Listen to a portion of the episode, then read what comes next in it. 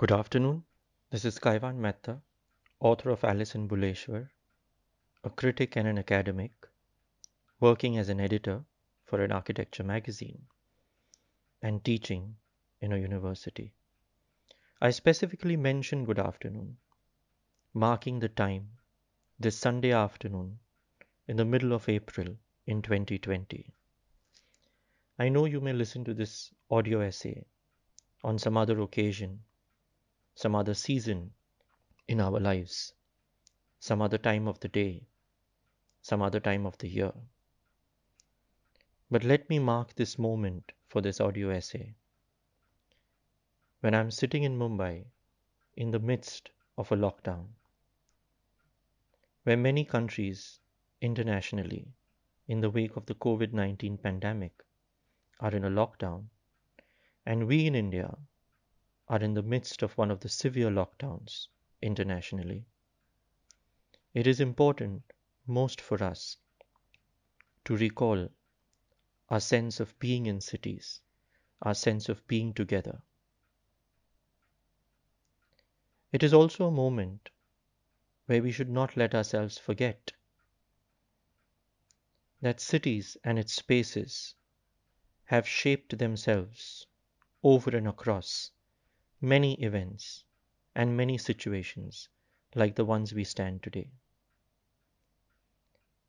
While certain events and situations are important in the way they mark certain transitions and shifts, it's important to be careful what kind of transitions and shifts are we getting into.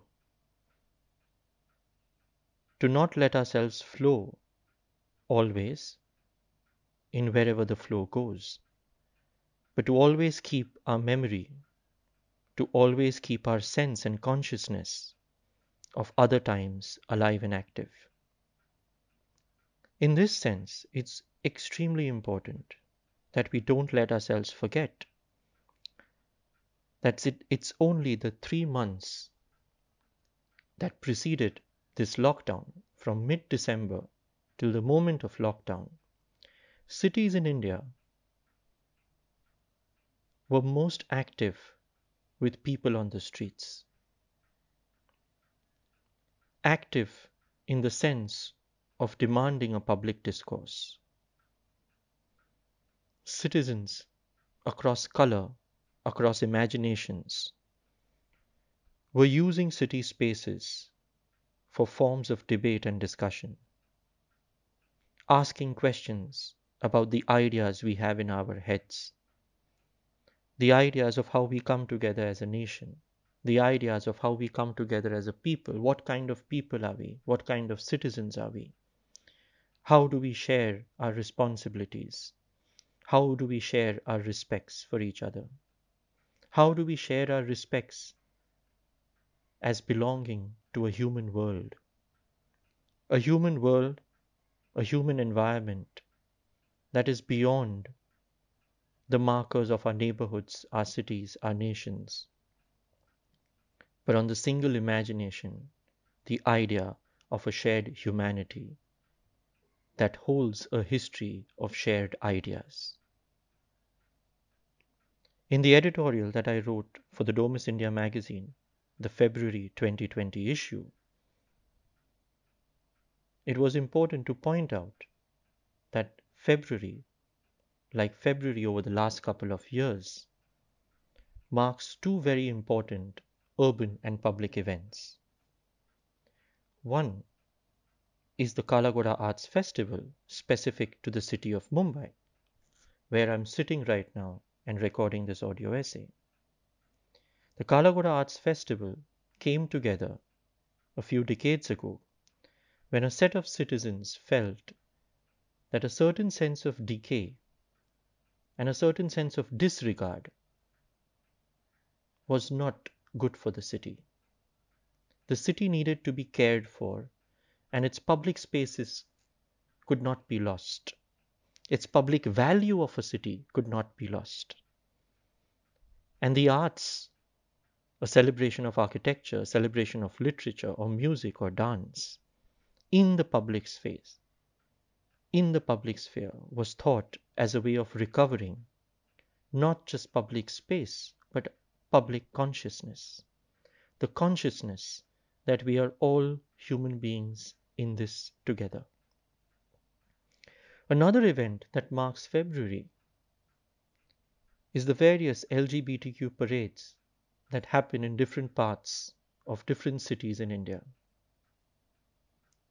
Again, an indication where a set of citizens, a set of residents, not only of this country, but of the world, feel the need to recover what they have lost. Space and sense of being, not only in public space, but also in private space. And that is best expressed in the city, on the roads, in the parks, where these parades take over for an afternoon and an evening.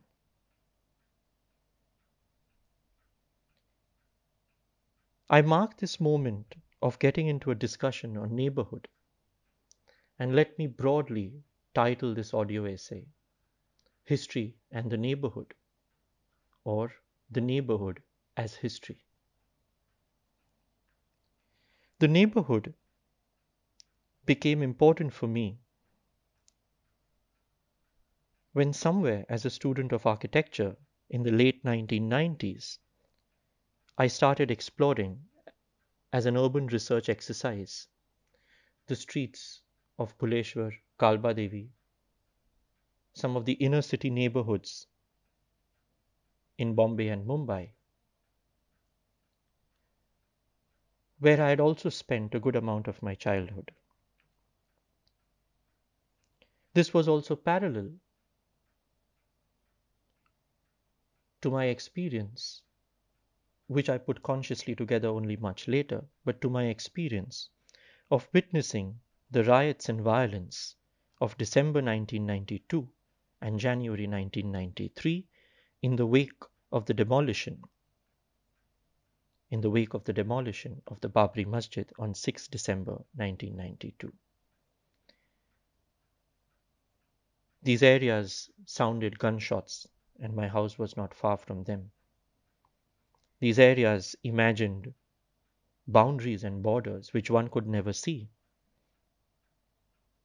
But there were people on the other side. What marked that other side, one doesn't know. But there were boundaries. And a few years later, when I'm exploring that as an urban research student, or when I'm recalling my experiences of more pleasant times, one is thinking of different experiences in that neighborhood. The experience of discovering food, exciting street food, the experience of finding everything that you need to live, or reading up the stories of the Parsi Gujarati theatre in that area, which saw a shutdown, important to mention today, which saw a shutdown after the pandemic of plague around the turn of the century in Mumbai like many other cities in India. The locations of Bhuleshwar and Kalba Devi that I refer to and will continue to refer to in this audio essay and which have formed an important part of my larger body of work on architecture ornamentation, the history of Bombay, and the sense of urbanity, are actually neighborhoods in South Mumbai. When you say South Mumbai, in many ways, it is the center of the city. These were neighborhoods in the logic of the colonial town, the imagination of the binaries of the black town versus the white town, or the fort town versus the native town. The areas of Bhuleshwar, Kalbadevi, Thakurdwar, what is today Bhindi Bazar, all of these would have comprised the black town or the native town, just north of the fort areas of Mumbai today, just above or north to the esplanade. These areas would have at one time been very important centers of trade, of mercantile activity, and as the book Alice in Bhuleshwar records and writes, these were also places where many notions, where many ideas of revolution, where many ideas of shaping languages, shaping literatures, all of that took place in the 19th to the 20th century. These were the intense areas where activities like the Ganesh Utsav would have emerged and taken shape at one point in time. Where at one time trams ran through these neighborhoods, and today they sit next to very important railway stations. Crossing from the Arabian Sea on the west to the harbor of Bombay on the east, these neighborhoods comprise of a range and a variety of different castes, communities, people coming from different ethnicities and different regions, not only in India, but various parts of the world, various parts of the colonial empire at one point in time. These areas today continue to be thriving business areas, thriving shopping areas, thriving markets, marked with a variety and a range of different kinds of architectures, mixed forms of religious architecture, residential architecture, commercial architecture, different typologies of staying, different typologies of inhabiting. Very much comparable to the many inner cities that you do not only find in India but in many parts of the world that have had a rich medieval or an industrial urban history. So these areas thrive today. They are at the center of many debates Heritage and conservation moved to these areas as debates a little later, but they have always been at the center of the question of redevelopment, real estate being high as it's close to South Bombay, and at the same time they being dense, having suffered a certain kind of a history of hygiene planning. They are actually intense areas, thriving with life, but at the same time shape some of the not so good living conditions. Yet they are extremely alive and important when it comes to some of the most important festivals that the city celebrates. Hence, the exploration of certain histories of people, certain histories of life, certain histories of buildings and architecture becomes extremely important in understanding what shapes a part of a city to literally become the epicenter of many empires, many worlds, and many life worlds in many different ways across different times of the 19th and the 20th century and now the 21st century. But personally, what also fascinated me moving in these areas over a period of time was the architecture that was there. When I taught history of architecture, everything seemed very streamlined. There was something called Hindu architecture, there was something called Islamic architecture, that was something called colonial architecture, there was something called Buddhist architecture. It was all neatly sorted out, but only in the history book. When I move in this area, which is seen as native in the colonial period, which is seen as indigenous, which is seen as filled with tradition, I find elements from Greco-Roman revival. I find elements from Gothic architecture. I find Krishna playing Fugri. I see churning of the butter and Krishna trying to rob it. But I also see alligators. I also see heads plastered in walls, which I don't recognize. But I also see heads of various merchants sitting grandly atop the entrances of various buildings. I see elephants, I see monkeys plastered.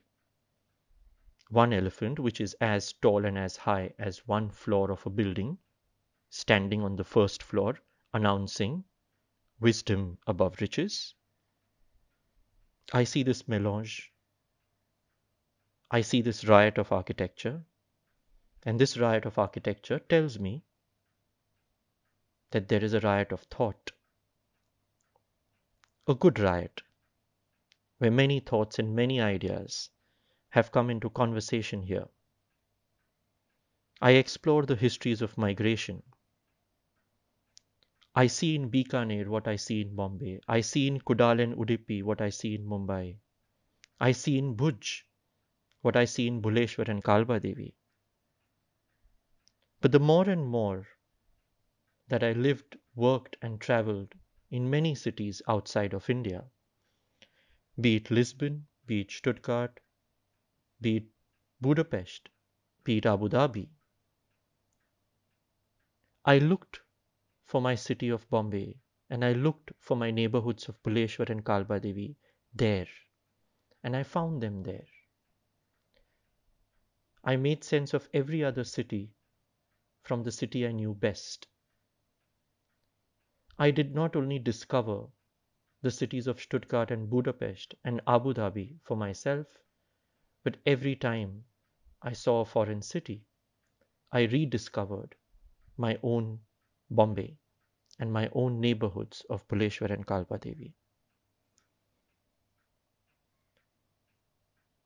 So, this relationship between history, architecture, and cities was a dynamic relationship for me. I'm also doing these studies, these explorations, and writing Alice in Bhuleshwar, which gets published in 2009, when debates on conservation, heritage are high, when debates on sustainability are just beginning to take shape. But my interest was not heritage or conservation. My interest was history. At one point, everybody loves each other in these places. But at the time of the riot or the plague, they turn wild with each other. They turn against each other, the same people in the same neighborhoods and localities.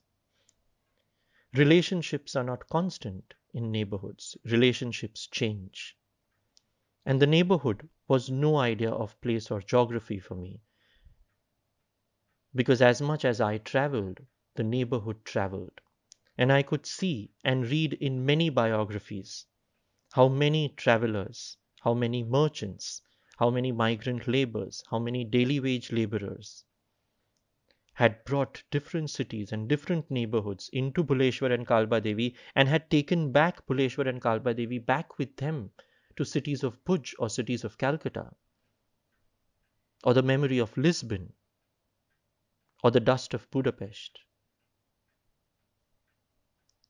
So, this question of history, this question of architecture, was a way of understanding how do we shape our lives in this crucible we call city. And this element of the crucible, this sense of the crucible called the neighborhood. For me, the project was towards the recovery of the city at large and it was a project towards our engagement with history as a practice of everyday life. Every time I walked the streets and buildings of Bhuleshwar, I thought of how people live and why they live the way they do. But I also wondered why did these people turn violent and riot in 92 and 93? If there was to celebrate something about architecture, and coming together of people as communities and migration histories, there was something to worry about, worry about the violence and hatred in the same spaces. These neighborhoods were my laboratory for years to understand how we as human beings and we as citizens occupy space, architectural space, but also the space of life. History was palpable in every building facade I saw, and attempted to decode, to read as a novel, to read architecture as a novel. Here, old buildings were my sites for evaluating the culture of people and citizens that we are today. History was the carpet I had to sit on and fly, and fly with to be able to comprehend the contemporary.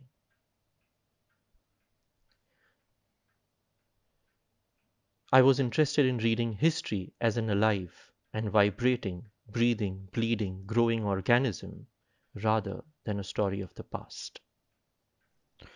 This audio essay, in many ways, is a development on a keynote lecture that I presented in the March of 2018 at the Academy Schloss Solitude in Stuttgart.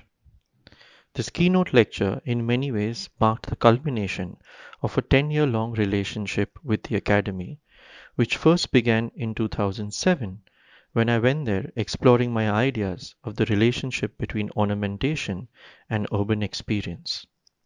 Later, moving on to become the jury chairman for two terms, these 10 years involved an engagement with various individuals, various biographies, various partial locations, in terms of the many artists, many researchers, many fellows, as well as the many jurors that one encountered and engaged with. In many ways, an intensity of travel and intensity of the body moving. But even beyond the physical movement, it was important in the way the mind and various intellectual engagements moved in these 10 years with people across various countries on the globe, with people across various artistic and intellectual engagements, as, as well as with people with a variety of ideological and thought processes. And hence it becomes important to mark this moment in this audio essay as a moment where a certain notion of a neighborhood, a certain notion of negotiations and engagement is shaped outside locales in a foreign locale, but connecting with various locations, with various locales that belong to different people but come together in one place. So, this neighborhood, which became a part of Alice in Bhuleshwar, which became a part of my thesis, I could say that it is a neighborhood in a mega metropolis of Mumbai and Bombay. It is a location in India and Asia. But for today, let me consider that this is a neighborhood in the abstract space of the world. I went to that neighborhood first out of academic interest, but then I got involved much like in a love affair with that neighborhood in an emotional intellectual entanglement. Its buildings, its people, the details of architecture, the stories in fiction and oral narratives, as well as in reportage, the stories of imagination as one could read them in the dust and dirt, in the work and labor, in the protest and revolution, all woven into a neighborhood world for me. The more I got involved in this love affair of emotions, and the intellectual lover's discourse, a term I borrow from Roland Barthes' lover's discourse. This affair of emotions and the intellectual lover's discourse, I realized what I was resolving are the many conflicts inside of me. The conflict of helplessness and hate I faced as a teenager. A teenager in a nation torn apart on one dead building, one monument, one symbolic destruction of a dome, a beautiful architectural invention, the dome, and a nation tearing down the beauty of myths, the depth of mythologies, and deny the civilizational engagement of humans with history writing and shaping consciousness. I refer here once again to the demolition of the Babri Masjid on 6 December 1992, after which for over two months there were cycles of violence and rioting, finally culminating into the first ever serial bomb blast eight bombs exploded in Bombay in various locations in a sequence within a very brief time. All this happened in the name of people, people in groups of a certain ordering called community. It debated originality, it debated authenticity, and who is inside and who is outside, who is nation and who is outside nation. The nation excludes and includes, it makes differences, the neighborhood makes no such choice. The neighborhood grows larger than differences of type, dates of entry, color, or time. The neighborhood precisely shapes itself to overcome, subdue, subvert differences. I wanted to move from nation to neighborhood. Here I recall a very important essay by Raj Narayan Chandavarkar, Neighborhood to Nation. But here I want to move nation to neighborhood. The neighborhood emerges here as a category of conflict and celebration, where life has coerced people to come together and to generate and develop relationships in many orders. History unfolds here every day, and history is collected here, accumulated here every day. The neighborhood is constructed out of the nuances of glorious and loud histories. But in the neighborhood, they are subsumed in everyday preoccupations. Neighborhoods do burst out and tear apart when this accumulation is brimming beyond the capacity of the neighborhood to handle. That is when nations destroy neighborhoods. but for long neighborhoods hold the capacity to buffer histories and accommodate them, pacify them, reorganize histories within its material occupations. Neighborhoods buffer and accommodate and account for histories as much as mangroves buffer and harbor the onslaught of storms and floods, and in turn nurture the most complex ecosystems of life and variety. Neighborhoods are located in some sense of a geography, but they are not locales and they are not tied to land. Identity is tied to land. Neighborhood accommodate migrations. Land only can own or disown people. Neighborhoods cannot be engineered by the right design, but planning is often imagined on the flatness of land and the stereotyping of people as clusters of units. History makes individuals of us. The struggle over history and histories is to subsume individualities into landed clusters. The neighborhood grew in my study, a lover's discourse, towards the resolving of architecture in the service of nation and architecture in the service of people. Monuments as memorials, commemorations, ego palaces, collective pride, resolutions of history versus the architecture of smaller aspirations, of traveled memories, of celebrated dislocations, of making do with small encounters, with collective identifications. The details of large monuments and megastructures, or the details of everyday buildings hide within them generations of knowledge and myths. They are the ornaments of architecture, but they are the silent registers of civilizational sedimentation. It is not the ornamentation that is to be read symbolically as a work of human feat, but it is the ornamentation that is to be read as a text of layered narratives and histories of materialities and journeys of visuality beyond geography, beyond craft, beyond time. Ornamentation maps time just as biographies map networks of spaces across time. People's lives, always to be read intertwined with places, is something I learned from walking in neighborhoods. Getting lost in streets to find some sense in life, or to make some sense of life while fights over history taught me to distrust and disgust at a present overburdened by the past. History is about finding, finding people, finding truth, finding places, places buried and lost. But neighborhoods are about getting lost. From Walter Benjamin to Rebecca Solnit to Amitav Ghosh to Sarnath Banerjee, they've all talked about neighborhoods are about getting lost. So then what does it mean to find history or histories in your neighborhoods? Or what does it mean to scourge neighborhoods in ways to resolve the strife within you that battles over writing and reading histories have caused? To resolve the strife within you that battles over writing and reading of histories have caused. History is science, it is political, it is ideology, it is reality versus belief, but neighborhoods are emancipatory. And always in the making, always works in progress between myths and rumors, work and labor, dreaming and loafing, loitering and living, shopping and chatting at a street corner, sharing anger and love, between the pleasures and pains of being alive and acting, intervening and reacting to the neighborhood you are standing in. Every neighborhood you stand in can be home to a stranger, and every stranger is at home in a neighborhood simply because the neighborhood is an idea of human life across time and space. It is shaped by histories, locations, and ideas, but it is also shaped by the passage and ephemerality of each of these histories, locations, and ideas. It is shaped by these, but it is also shaped by the passage and ephemerality of these.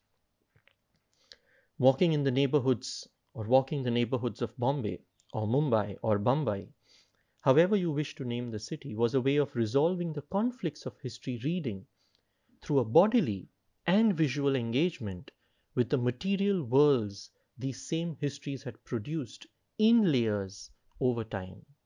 You read in that materiality, in its expression, its style, its construction, its ornamentation. The everyday responses to human life's experience of history, of time, of place, of being.